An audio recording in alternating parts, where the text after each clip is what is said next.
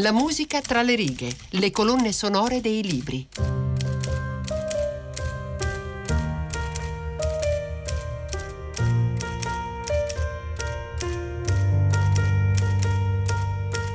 Bentrovati da Paola De Angelis.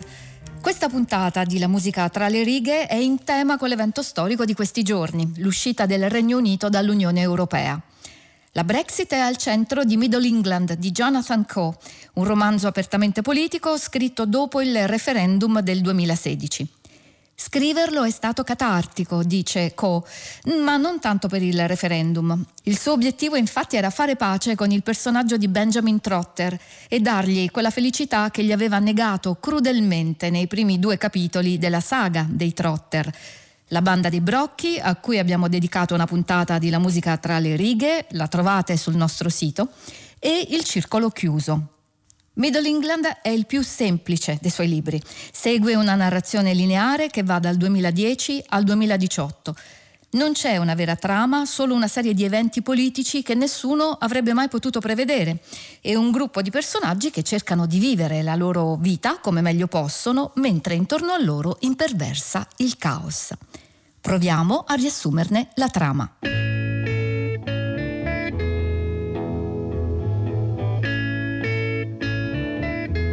Middle England inizia nell'aprile del 2010, poco prima delle elezioni politiche del mese di maggio vinte dal partito conservatore di David Cameron.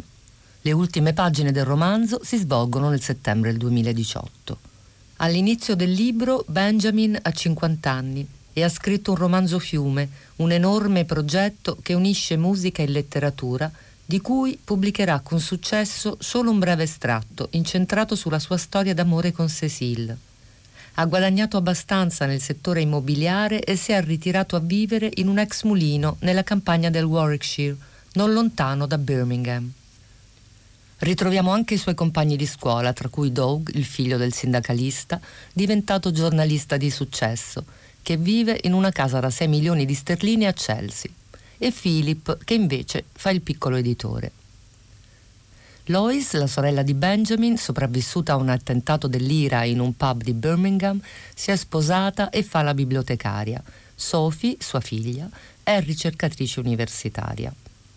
Intanto il Regno Unito è in subbuglio e questioni come il nazionalismo, l'austerità, il politicamente corretto e l'identità politica incendiano gli animi e scavano profonde divisioni.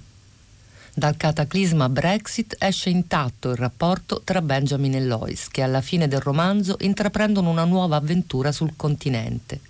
Mentre Sophie porta in grembo un'incerta dichiarazione di fede in un futuro ambiguo e ignoto.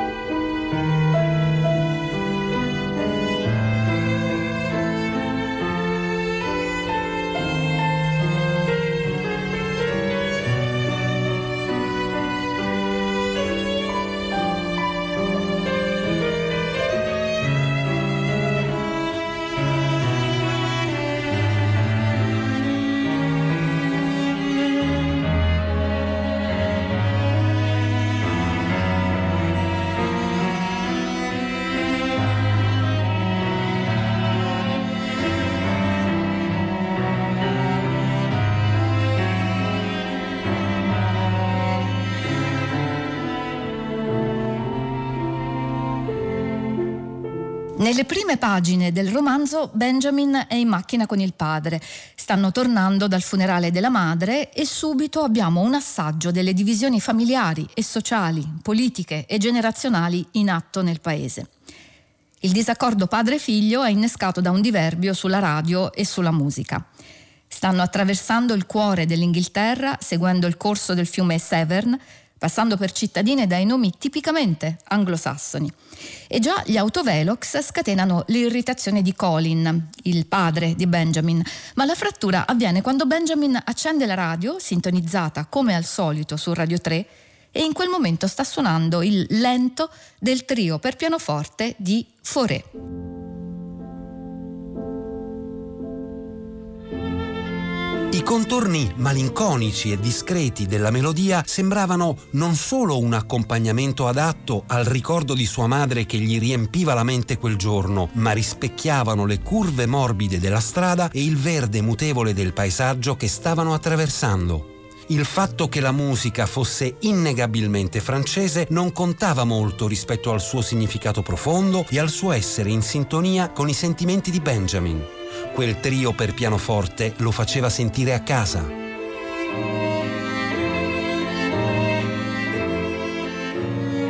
Non ne posso più di quel chiasso, ascoltiamo il notiziario, dice suo padre stizzito. Benjamin lascia passare 30-40 secondi e poi mette Radio 4, dove è in corso un combattimento tra l'intervistatore e il politico di turno. L'episodio è significativo del clima di diffidenza e intolleranza diffuso nel paese. Perfino il fiume Severn che stanno costeggiando è straniero perché in quel punto ha appena messo piede in Inghilterra dopo aver oltrepassato il confine con il Galles pochi chilometri prima. Benjamin comunque sta bene, è uscito da un'ossessione romantica durata 30 anni e nel suo ex mulino vive come dentro un quadro di John Constable. Quando la sera tutti vanno a dormire e lui rimane solo, gli torna in mente un brano musicale. Scorre la lista degli ultimi ascolti sul suo iPod, XTC, Wilson Pickett, Vaughan Williams, Vandergraaf Generator, Stravinsky, Steely Dan, Soft Machine, finché arriva a Shirley Collins, grande cantante folk del Surrey che Benjamin ascolta dagli anni 80. C'è una canzone che nelle ultime settimane aveva assunto per lui un significato speciale. Benjamin clicca su play e la voce di Shirley Collins, forte, austera, piena di risonanze, senza accompagnamento, riempie la stanza con una melodia inquietante e malinconica. Adieu to old England, adieu. And adieu to some hundreds of pounds. If the world had been ended when I had been young, my sorrows I'd never have known. Once I could drink of the best, the very best brandy and rum. Now I'm glad of a cup of spring water that flows from town to town. Once I could eat of good bread, good bread that was made of good wheat. Now I'm glad with a hard moldy crust, and glad that I got it to eat. Once I could lie on a good bed, a good bed that was made down. Now I'm glad of a cloth of clean straw to keep myself from the cold ground. Once I could ride in my carriage with servants to drive me along. Now I'm in prison, in prison so strong, not knowing which way I can turn.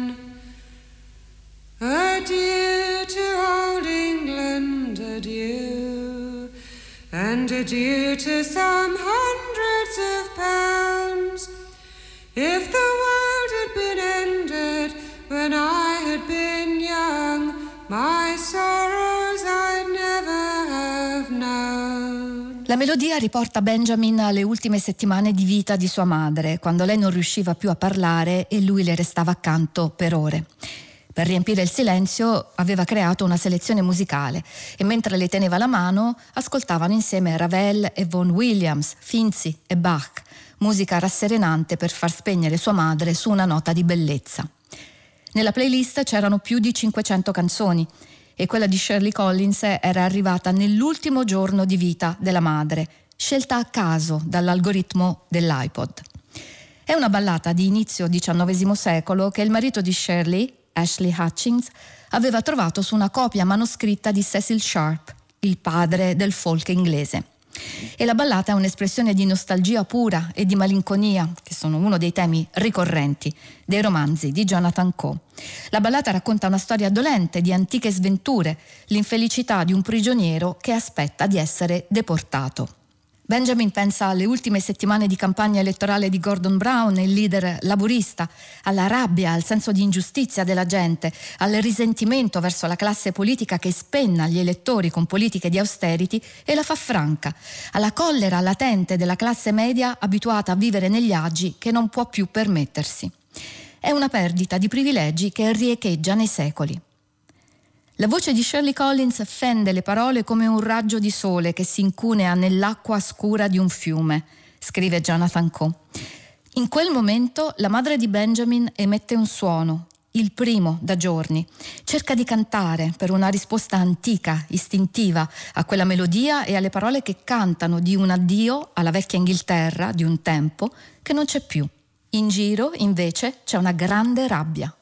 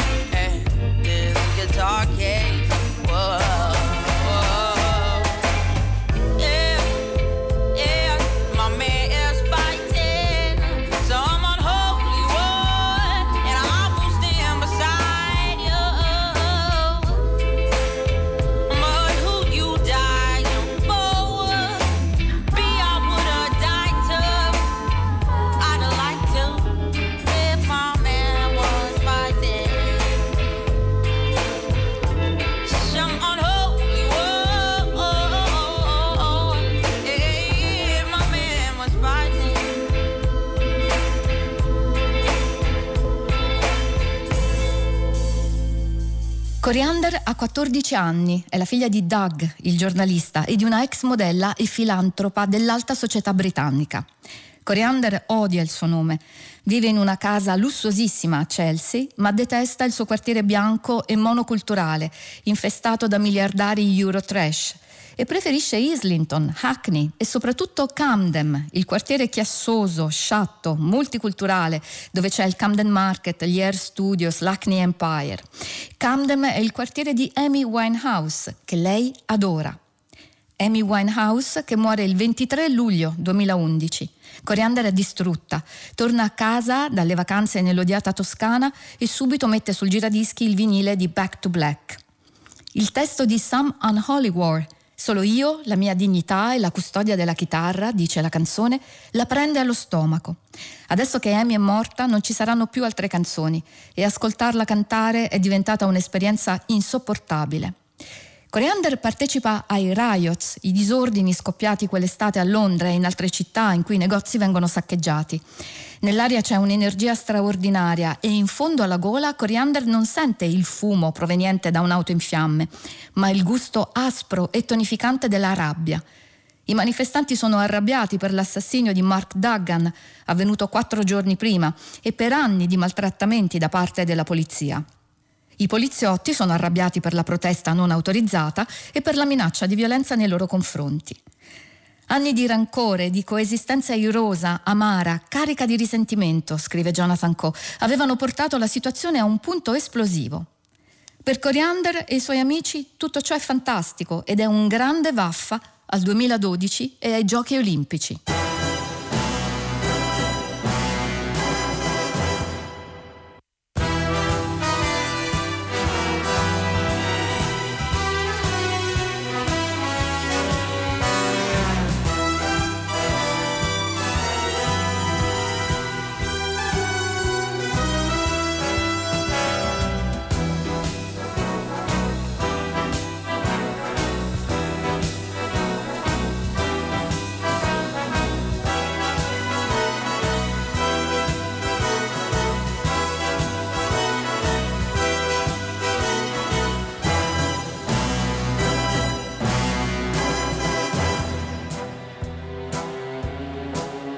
Sono le 9 di sera di venerdì 27 luglio 2012 e tutti i personaggi di Middle England stanno guardando in tv la cerimonia di apertura delle Olimpiadi di Londra. Tutti, tranne Benjamin, che nel suo ex mulino sta revisionando il suo romanzo Fiume, ascoltando un quartetto d'archi di Arthur Honegger. La cerimonia è un trionfo e riesce ad acchiappare tutti, perfino una scettica come Sophie sorpresa dal numero di riferimenti intertestuali, anche se né lei né Ian capiscono che significa il maialino rosa sulla centrale elettrica di Battersea. Pink Floyd, Animals, 1977. A parte gli anziani, Helena e Colin, che trovano la cerimonia troppo di sinistra e politicamente corretta, tutti si sentono orgogliosi di essere inglesi, di far parte di una nazione che aveva raggiunto quei risultati straordinari e che sapeva celebrarli con intelligenza e ironia.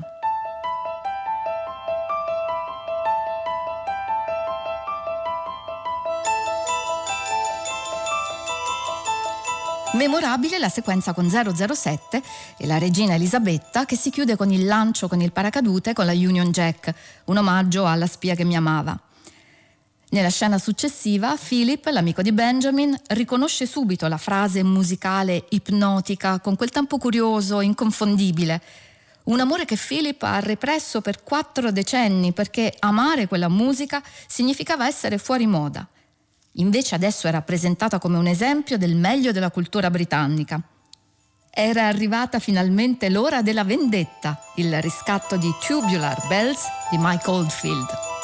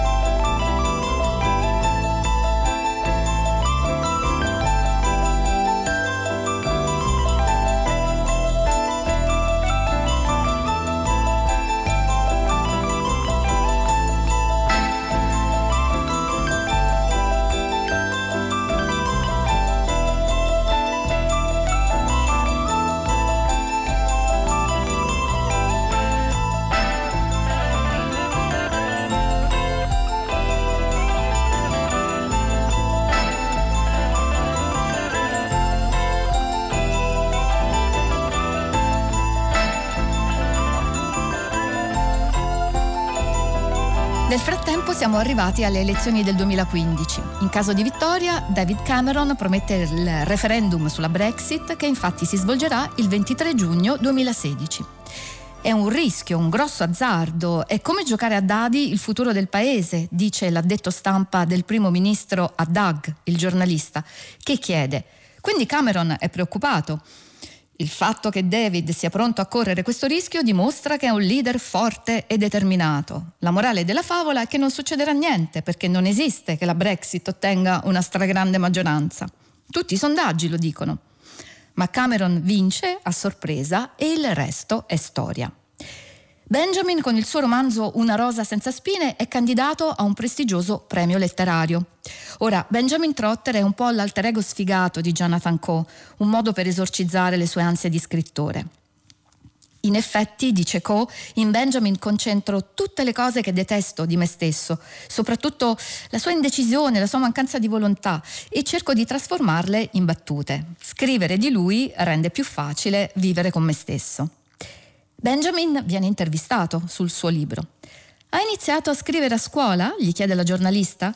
E lui risponde. Posso indicare con precisione il momento in cui è avvenuto. Era il novembre del 1974 e un mio amico mi portò a un concerto al Barbarella, un club in città. Uno dei gruppi che suonava erano gli Hatfield and the North. Oggi diciamo che suonavano prog rock, rock progressivo. Quello che allora mi lasciò di stucco di questo gruppo fu la combinazione di freschezza, originalità e ripensamento completo della forma. Era una musica facile che invogliava l'ascoltatore a seguirla. Ecco cosa dovrei fare come scrittore, pensai. Nel loro primo album c'è un pezzo intitolato Egret, scritto da un chitarrista.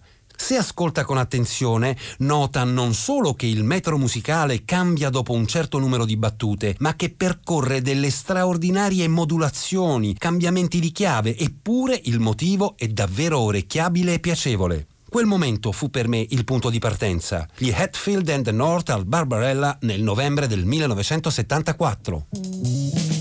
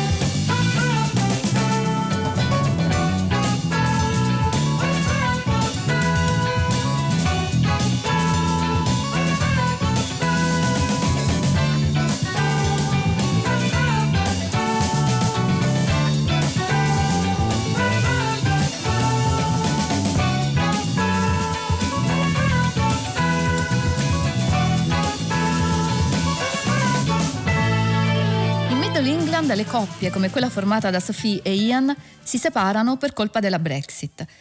Le nostre posizioni politiche non sono più mere espressioni di opinioni, dice Jonathan Coe. Ciò che pensi e credi diventa oggetto di giudizio morale. Ti senti giudicato perfino quando sei in fila al supermercato con il carrello pieno. Compri carne? Allora non ti importa del futuro del pianeta. Compri il burro non scremato? Allora da anziano vuoi essere un fardello per il sistema sanitario nazionale. La gente si dice, se non la pensi come me, sei una persona cattiva, egoista e irresponsabile e quindi tutti ci sentiamo sotto attacco personale.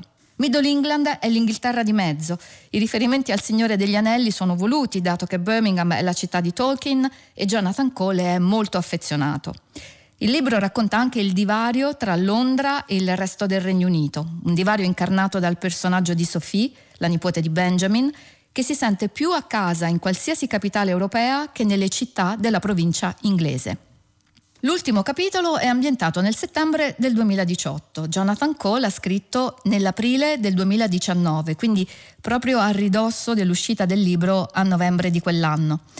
In quei mesi prima della pubblicazione, l'autore, che ha votato Remain, si è trovato nella situazione paradossale di sperare che accadesse qualcosa di drammatico e mandasse tutto all'aria, mentre come scrittore sperava che non succedesse niente per non sbaragliare la traiettoria narrativa del romanzo. Middle England è anche, l'abbiamo detto, il terzo volume della saga dei Trotter e sembrerebbe l'ultimo. Se non che Sophie aspetta un bambino e questo apre la possibilità a nuovi sviluppi. Jonathan Coe è molto affezionato ai suoi vecchi personaggi, per il momento li ha salutati, ma è sicuro che torneranno. Così come tornano nel libro alcuni brani, The Lark Ascending di Vaughan Williams, già presente nella banda di Brocchi, un brano che per Benjamin incarna le sue radici, il suo senso di sé, l'attaccamento a quel paesaggio, al suo paese, paese che sta per lasciare per trasferirsi in Francia. E poi di nuovo, proprio nelle ultime pagine, torna la ballata cantata da Shirley Collins. Noi invece ci salutiamo con un brano di una compositrice polacca eh, da cui Jonathan Coe è ossessionato. Si chiama Veronika Ratusinska. Scrive musica da camera e orchestrale, lirica, cupa e misteriosa e Jonathan Coe l'ha scoperta ascoltando la radio. Prima di lasciarvi ringrazio Francesco Mandica in regia, Monica Nonno alla cura del programma, Michele Marzia alla parte tecnica.